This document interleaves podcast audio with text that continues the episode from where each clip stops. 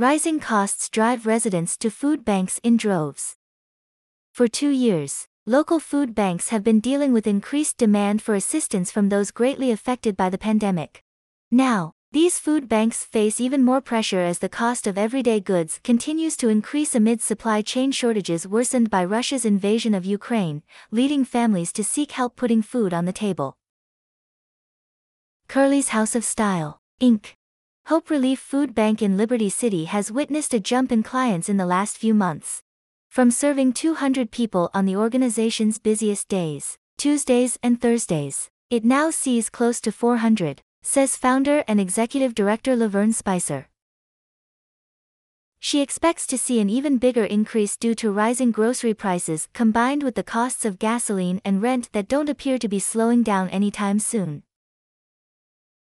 Everything in the economy is the highest that it's ever been, she said.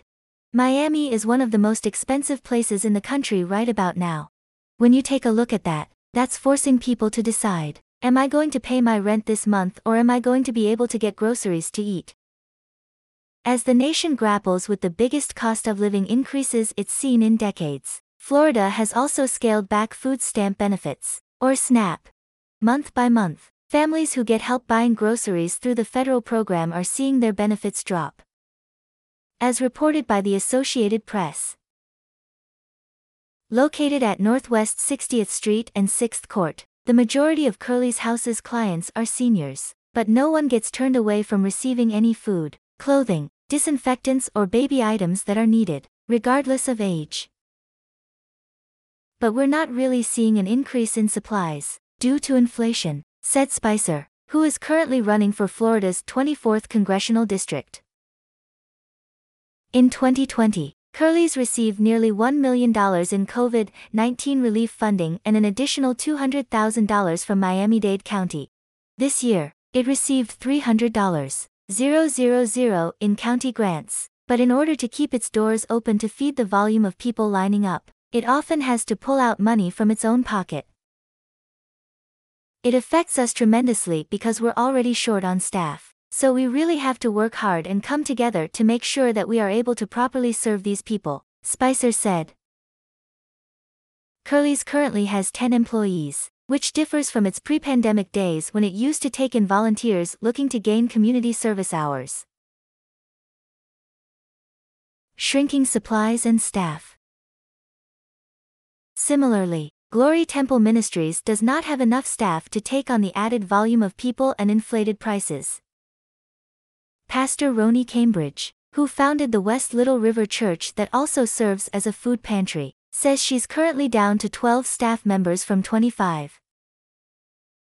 People are not volunteering like they were before, she said.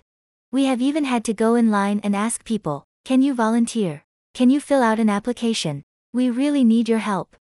And some of them, if they're able, to. We've had a couple of volunteers that way.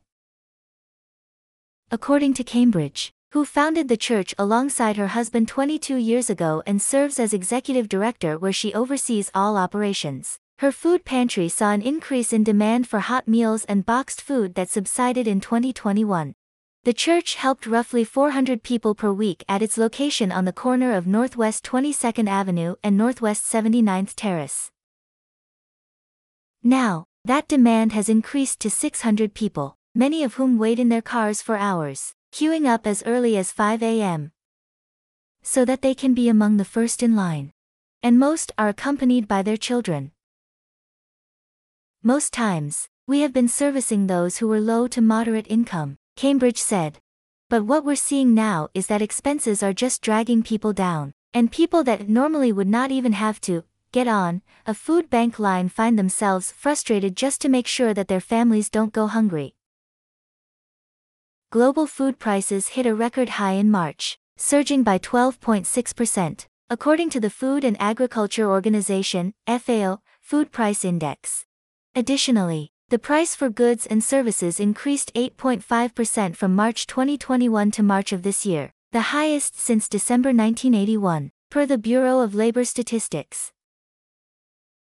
In turn, Cambridge says the church isn't able to get its hands on a lot of the essential food products it needs, like grains, due to inflation and shortages from suppliers. If a family has rice and beans, they can do a meal, but we're not getting the rice. And a lot of times we would get grains like quinoa, she said. Last year, this time, we were getting pallets of grains.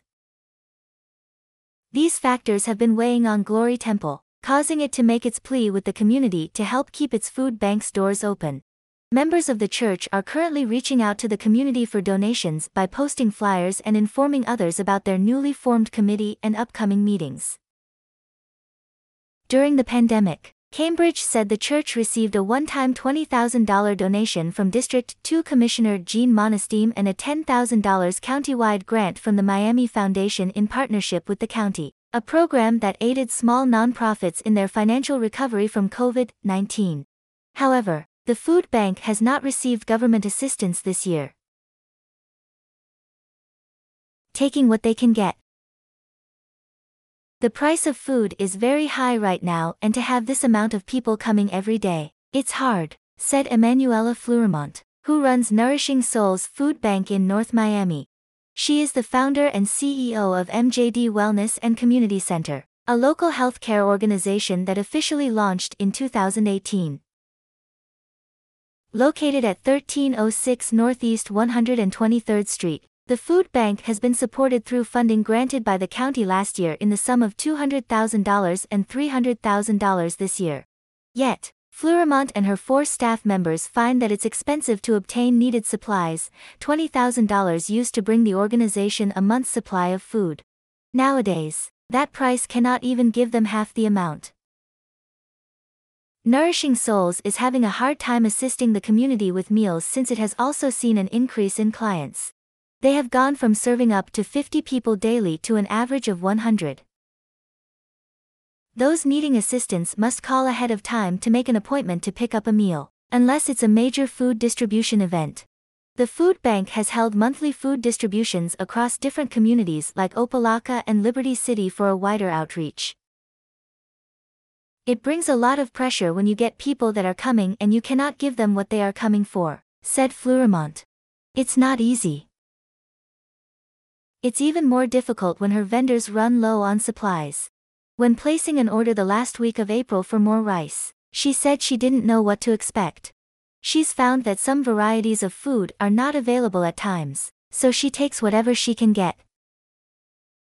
Those vendors supply produce to supermarkets as well. But Fleurimont said they are able to calculate the necessary number of supplies that go to these markets whereas they are not prepared to supply food for the unexpected number of food bank clients that have recently risen. It's very challenging, she said. I have to, to see what we can get because even, if it's just, a small quantity, we need to have something.